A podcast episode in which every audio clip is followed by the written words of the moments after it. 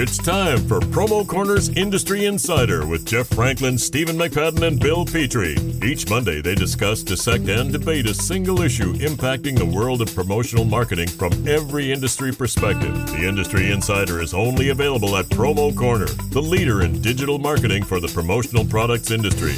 Now, here's Jeff, Stephen, and Bill. And welcome to yet another scintillating episode of the Industry Insider Podcast. I'm one of your hosts, Bill Petrie. With me, as always, Jeff Franklin from Headwear USA, Stephen McFadden from Perfect Promotions and more, and Meg Erber from SNS Activewear, who knows both Jeff and Meg know how to be quiet during the opening read. Stephen does not. Before we get into introducing our wonderful co-hosts and getting on with our fabulous topic today, I'd be remiss if I didn't thank our good pals over at LogoMats, Miles Wadsworth, and all the good strongs over there. Such a great group of people. Hey, is that a Twinkie I hear being opened? Awesome. They have rubber-backed floor mats that reduce slip and fall accidents while improving workplace aesthetics, featuring your customer's logo. That's a way to get a mute button. LogoMats is committed to integrity, quality, and absolutely 100% the fastest delivery times in the industry. There's never a setup or art fee. They're all made in the USA. They have a 100% customer satisfaction guarantee, and they have no minimum order quantity. That means if you want to order one, you can order one. If you want to order zero, well, that would be bad for business, but you get the point. So if you want to learn more, go ahead and visit LogoMatsLLC.com. You're not going to be sorry you did. So as I said, I've got Jeff Franklin, Stephen McFadden, and Meg Erber. She's muted herself right now because I called her out on the Twinkie. Oh, there we go. She's back. I'm personally just mad she's not sharing the Twinkies with us. It's not a Twinkie. It's that cold burnt pizza. And I meant to... Sorry. Where are we? Buying groups? What are we doing? Yeah, where are you? Meg? Welcome back. Hey.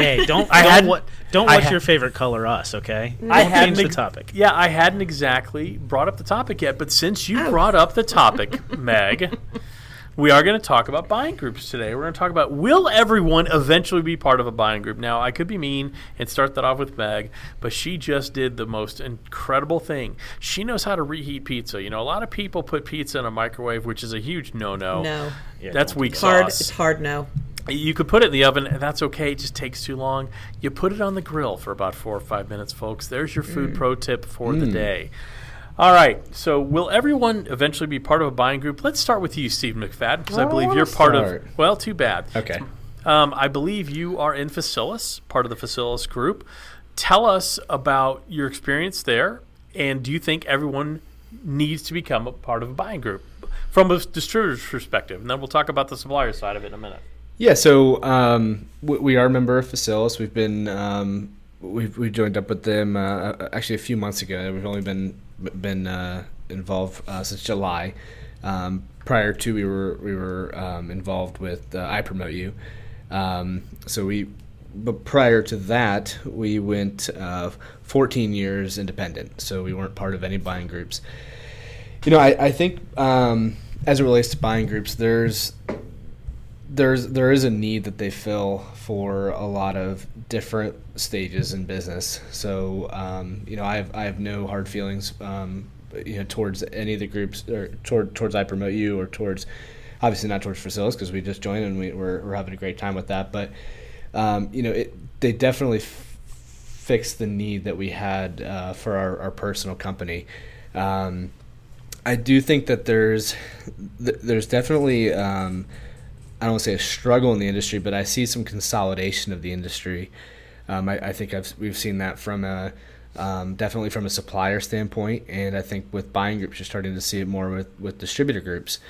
And I don't think that it's a bad strategic maneuver to align yourselves with other companies to collectively have more power in the industry. I think anytime there are threats approaching the industry, which we've talked about on other podcasts, it's not a bad strategy to align yourself with others, you know, collectively to kind of prepare or protect yourself against some of the risks.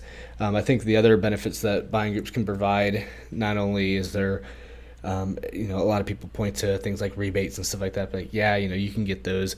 But, you know, not just specifically the rebates, but they can also help you with payment terms. And I know from a small business perspective, payment terms are something you really have to earn over a long period of time, and you know, show a lot of good credit history with that, and build that up. And sometimes you have the order right now, and I don't have the history that's required to move forward with the order, because you know, we hadn't used you before, but now here's the opportunity. But you know, you can kill a business that way. You can quote unquote implode if your cash flow is not correct. So I think things like that are super helpful.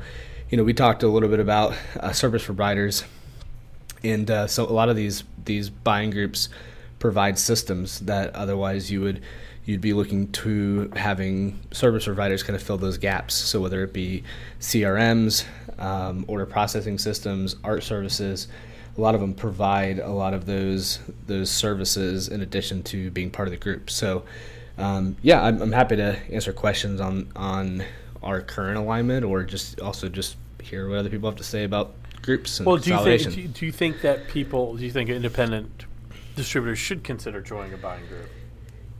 So I think it all depends on where they're at in their stage of business. You know, we did not think it was a necessity until we kind of went as far as we could personally, financially. And I think that as businesses grow, there comes a point where you're either going to have to get big investments, or you're going to have to look to something like a buying group, whether it be temporary or long term. So I don't know. I don't know if every person needs to be. I think one of my pet peeves with the buying group, and I think I've talked to suppliers about this, they share the same, is someone who's a part of a group who gets all the benefits of being in the group but really isn't a strong contributor. You know, someone that's doing very low sales, but they want to be treated as if they're doing millions of dollars in sales. And I don't know that that's fair. You know, I don't know that that's right. But so I don't know. I think it can be a competitive advantage. If I was looking at it just at the sheer competitive nature of it, could it be a good strategic move for them? Yeah, I think that they need to just be aware of the, you know, when investigating which group to do, you have to think about a couple things. One is, do you want to be able to keep all of your customers? Because there's only a few out there that allow you to do that. You know, we can go into that later, but do you want to maintain the brand you've built? Have you built a brand of yourself? You know, if that's the case, then that excludes several buying groups out there as well who, you know, make you change the name or make you, you know, affiliate and change your identity. And that's something for us that we weren't willing to do because we had built our own brand. So yeah, there's some things. I think that in the right circumstances, I would have no problem recommending people to join one group. I've also seen people kind of create their own groups, you know, kind of banding together with, you know, I think Reciprocity is a good example. Yeah, you know, Reciprocity Road. They've joined up with, you know, not really the traditional buying group, but they are a big buying group made up of was it 6 or 7 big companies. So I think it's more than that. I think it's closer to 12 or 15. Oh, is it really? Okay. Yep, that sounds right. So, yeah. That's that. So who's next, Bill? Jeff, since you spoke, why don't you regale us with some thoughts on the relative pros and cons of the buying group? Yeah, so, I mean, I don't know. Like, I guess the question that was asked was, you know, is everybody eventually going to be part of a buying group? I don't necessarily think that's going to be the case, but certainly it is something that continues to happen more and more with the mergers and acquisitions in our industry. The buying group, me personally, I think is a great way for somebody to start in the industry. Number one, a lot of these buying groups are basically your bank, you know, so they fund and, you know, give you the capital needed in order to process those orders with your suppliers. They give you in quantity pricing and access to a lot of suppliers you would not necessarily have access to when first starting in our industry. And you can also, in a lot of cases, get education and assistance through said buying groups. You know, if you're already a relatively established business and you're not struggling for capital or, you know, you don't need certain amenities, then maybe it's not necessarily for you. You know, but I think with such a low barrier to entry into this industry, I think it is actually a great resource for people just because of the other services that are provided through those buying groups. Well, and it's almost like a way to affiliate with a larger company without really affiliating. It's kind of like what Stephen was saying. You don't really have to lose your identity a lot of the time. Yeah, but then you get those people, like Stephen was also saying, you know, that don't really contribute a lot, but they get all the, you know, and they want to be treated like they are that big, you know, multi-million-dollar producer, but they're really only doing $20K worth of business. Well, and, yeah, and it's a little dog with a big bite. Or a big, yeah, but did the buying groups let those guys in? Like Facilis, like they're pretty picky about who they let in. There's not going to be a $20K a year guy in there. Correct. So you have to pay into it. There are differences. Yeah. But then are you looking at, like, the Halos of the world as buying groups, too? Are they considered, like, the Halos and the guy? Because they're putting 800 to... That's a traditional distributor account. Yeah. It's a national account, but it's... I sort of link national almost, accounts though. And buying groups together. Sort of together. Yeah. They're totally different. Group, yeah. They're totally different, but it's you can sort of lump them into the same scenario. And that's sort of, you know... maybe one of those situations where, you know, again, certainly a low producer or, you know, a relatively low producing salesperson reaps the benefits of a Halo or a, you know, a Summit or a Geiger or whatever, mm-hmm. You know, because they can basically say, oh, well, you know, I'm such and such, you know, you've got a whatever. And ultimately, I guess you got to, I don't know, that's not always a good thing. You know, Go ahead. I was going to say one of the biggest pros I've seen come out of these groups is actually being able to connect with other business owners. Partnerships. Exactly. Yeah. So Facilis, they have an owners meeting up in Toronto that I was able to go to right before we affiliated, which was actually great timing because it allowed me the opportunity to ask a bunch of questions about the onboarding. So, you know, like what should we be looking for in the onboarding? How do you do with the team? But I mean, we're in the room and every company is, you know, 3 million and above. I mean, it's insane the amount of knowledge in the room, for people that have done things all sorts of different ways and how they've gotten to where they are. And just being able to have that opportunity to sit down with those people and, you know, sometimes one-on-one and just, you know, kind of go through, you know, management practices and systems and transitions and client acquisition. I mean, there's so many cool stuff you can learn if, you know, when you're in an environment like that. Had we not been, you know, I would have probably been at another event or maybe never. You know, you never know when you get those opportunities. So I think the buying groups and where the buying groups and national accounts sort of differ is the buying groups really allow you know, the small to mid-sized distributors to compete or be more in line with the big national guys.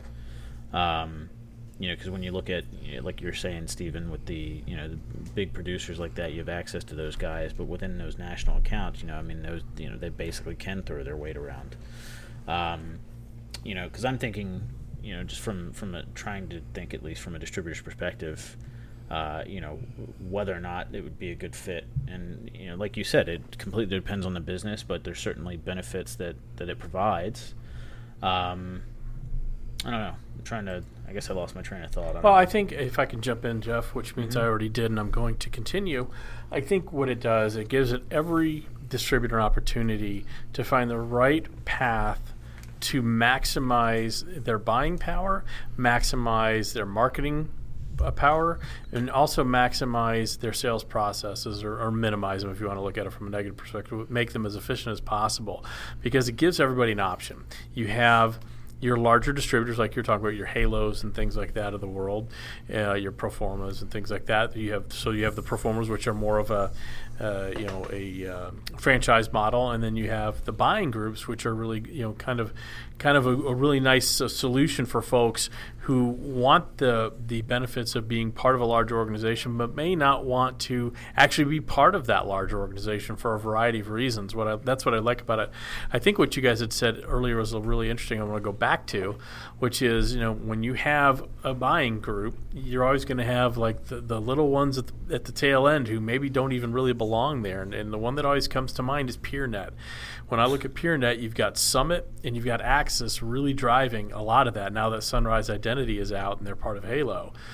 And then you have a lot of smaller ones, and that's not to say they're not worthy distributors. It's not saying that at all. It's just that you've got the 80-20 rule. Mm. You've got 20% of the companies doing 80% of the buying. And so should the smaller players in that group receive the same benefits, or does it start getting to a point where there's tiered benefits based on what you actually produce within the buying group? Is there not? If it's done correctly, I think so. I mean, yeah. Because that sort of helps the smaller guys, get there faster. It helps, I guess, elevate them to that level. But it's when those guys take that the wrong way and they get a little bit, I guess, of a power trip. They think, oh, well, I'm with such and such. You've got to, meet my demands and whatever. Like, when you start being that guy, then no. Like, I think that's just not a very good scenario to be in. But ultimately, getting the same benefits that the multi-million-dollar producers are getting is only going to help you if you do it the correct way. Agreed. So the question is, are the buying groups really helping and educating those excuse me, are they helping those smaller guys, are they educating them to get to that level? I think for the most part, buying groups are doing that. I do. Mm-hmm. I look at, the ones that are there, and there's so many of them. There's Legacy and Premier and Facilis, and they all have different benefits and things that I think overall it's good for the industry and good for distributors and, frankly, good for suppliers. Has nothing to do with service providers, so it doesn't matter to me. Yeah, it certainly can be good for suppliers. I know, like, if you go into a certain, like, iPromoteU is one of my national accounts, and when you go into a certain area, if there's 4, 5, 10 iPromoteU affiliates mm-hmm. within a certain territory, a lot of those guys are already sort of in a sub team, so to speak, where if you go in, you can book a meeting with one of them, and they all sort of come to the same place. So you can literally have right. a meeting with 5 different affiliate distributors, which is huge help for you. Yeah, huge. For sure, absolutely. Well, so go ahead. Go. I think your turn. One of the things that we didn't even touch on, I think, and this is a big part of the buying group, is the selectiveness in the suppliers that they choose. And so let's say when I was on the hard goods side and Hit, I was working for Jetline, and Hit had gotten in there very quickly, and I think it was a very smart move on their part because their sales like quadrupled overnight. So, but once they had that hit in, they didn't need a Jetline. They didn't, and it was very hard to move that needle when it came to the buying groups. And then, we get the same things on the supplier side.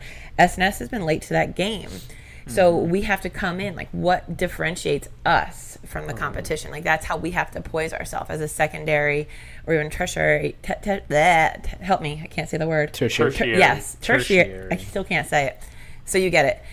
Supplier to them just based on what we have different, those exclusive brands. But, like, we didn't talk about that. How's that affected you guys? Like, Jeff, have you had trouble getting into any of these buying groups because of... I mean, this industry has been around since dirt, and Headwear USA has only been in the industry since, the early 2000s. So in a lot of ways, we're sort of fighting that uphill battle. You know, a lot of guys already have those relationships. A lot of these, situations have already been sort of capitalized on. So where do we and how can we break down those barriers? And ultimately, most of the places we're able to sort of work that out.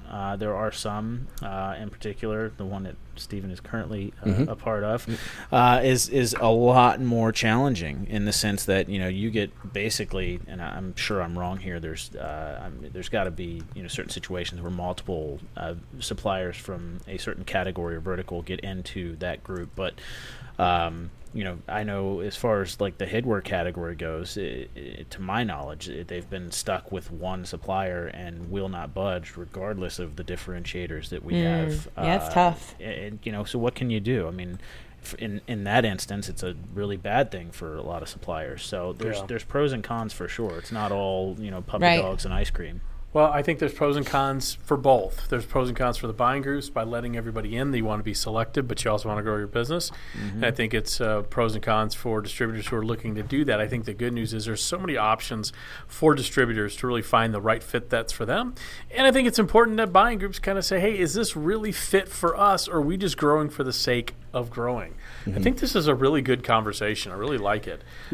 Anything else before we wrap up? Yeah, the one issue I've kind of had with buying groups, having been a part of two now, it really does speaking from the supplier standpoint, it does really, I don't want to say hurt, but I think it can damage new suppliers coming to the market. I think what Jeff alluded to, we actually had a pretty lengthy conversation when I was letting him know about our transition, and he was letting me know some of the background there, and I told him, I was like, I'm still going to use you. It doesn't mean I can't use you, but I did understand where he was coming from, knowing that the advantage to use me isn't there anymore. And I get that, but that's, you know, think about a brand new company like before, you know, when OrigAudio first started, you know, for example, they weren't on anyone's radar, but they were someone we were using all the time. There's lots of suppliers that kind of pop up like that. They're not going to be on the buying group list. You know, they're not going to be on the preferred vendor list from the beginning. They'll get there, but it could make it more difficult, I think, for some people that aren't looking outside the box. And we never go by the book when it comes to the suppliers they give us. We always go outside. It might make it a little harder, but the cream is always going to rise to the top if people are consistent and persistent. So I hear what you're saying, but I still think, you know, look, OrigAudio, before they joined Hub, I think they basically told every buying group they were number one, and they used the wrong finger when they did it. So that wasn't their thing. And so I think, again, you if you're truly an innovative supplier, if you truly have something unique to offer or a different way of going about business, maybe you have the same type of product, you have a different way of going about business, you're going to get noticed. Yep. And I think so. So I think it's just It's a really good conversation. Buying groups, I think, that are here to stay, and I think they're going to continue to flourish. So it'll be really interesting to see how things grow. You know what else is growing, guys? Don't answer that. My love and admiration for LogoMats. My love and admiration for LogoMats is growing. Those rubber black floor mats reduce slip and fall accidents while improving the worst workplace aesthetics, and they feature your customer's logo. They're committed to quality, integrity, and the fastest delivery times in the industry, and those mats last 3 to 5 years. Any more than that, you'd have to consult your doctor. So if you want to learn more and have those good, strong, great folks over at LogoMats help you out, go ahead and visit LogoMatsLLC.com. You're not going to be sorry you did. Guys, great conversation as always. See you next time. Take care. Peace. Thank you for listening to this week's episode of Promo Corner's Industry Insider. For more great content from industry thought leaders, including podcasts, blogs, and videos, visit promocorner.com.